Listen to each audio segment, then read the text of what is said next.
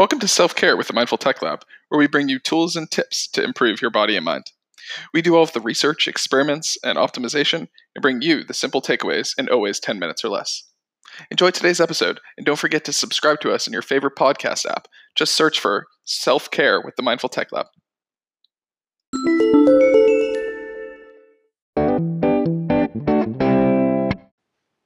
Have you ever heard the term cheat day? It basically means that you take one day out of the week where you eat basically whatever you want, uh, which usually is high in carbohydrates because it's pretty hard to eat too much fat or protein. A cheat day also means you are consuming more calories than you do on the other days of the week. It's when you can indulge in food or foods that maybe aren't 100% healthy, but that's totally fine and good, and let's talk about why. Better self control.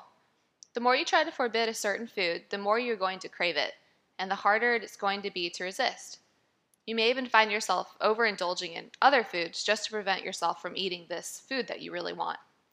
If you tell yourself, okay, Saturday I'm going to eat all the ice cream I want, this prevents you from snacking on other sweets throughout the week. Once you get to Saturday, you probably won't even be able to eat that much ice cream because your body will be so sensitive to processed foods and sugar. Better workouts. If you follow a low carbohydrate diet during the week and you work out daily, this is even more of a reason to have a high carb cheat day. When you use up all the stored carbohydrate in your body, your workouts can suffer. Workout, workouts that will suffer the most are high intensity interval training exercise because the preferred fuel source for this type of exercise is carbohydrates. Best of the best treat meals. Decide what you want your treat meals to be for your cheat day and make them good. You want pancakes? Find the restaurant that makes the best pancakes and book a reservation. Then you have this treat to look forward to all week, and this will prevent you from snacking on mediocre indulgences in between. It boosts metabolism. If you're eating low carb and watching what you eat and exercising most days of the week, you're likely burning more calories than you are taking in. Your body is smart and will get used to this lower calorie intake and will start to slow down to prevent you from burning too many calories and wasting away. By increasing the amount of calories you eat for a day, this automatically causes your body to start burning more calories to keep up with you. And it's the way to reset your metabolism. So, how do we do a cheat day right?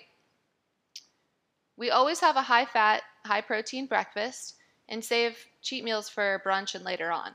This ends up limiting the cheat day to about 8 hours.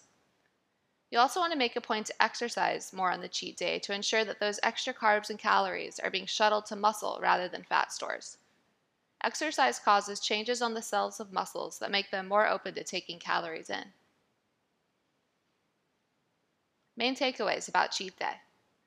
After a while of eating a whole food diet that is low in sugar and carbohydrates, your body will start to crave healthy carbs, and the cheat day becomes less of a cheat with treats and more of a day of just eating more.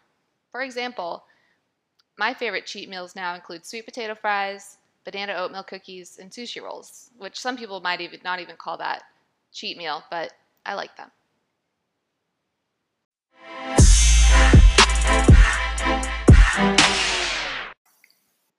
Thanks for listening to today's episode. We know there are a ton of podcasts out there, so the fact that you're listening to ours is amazing.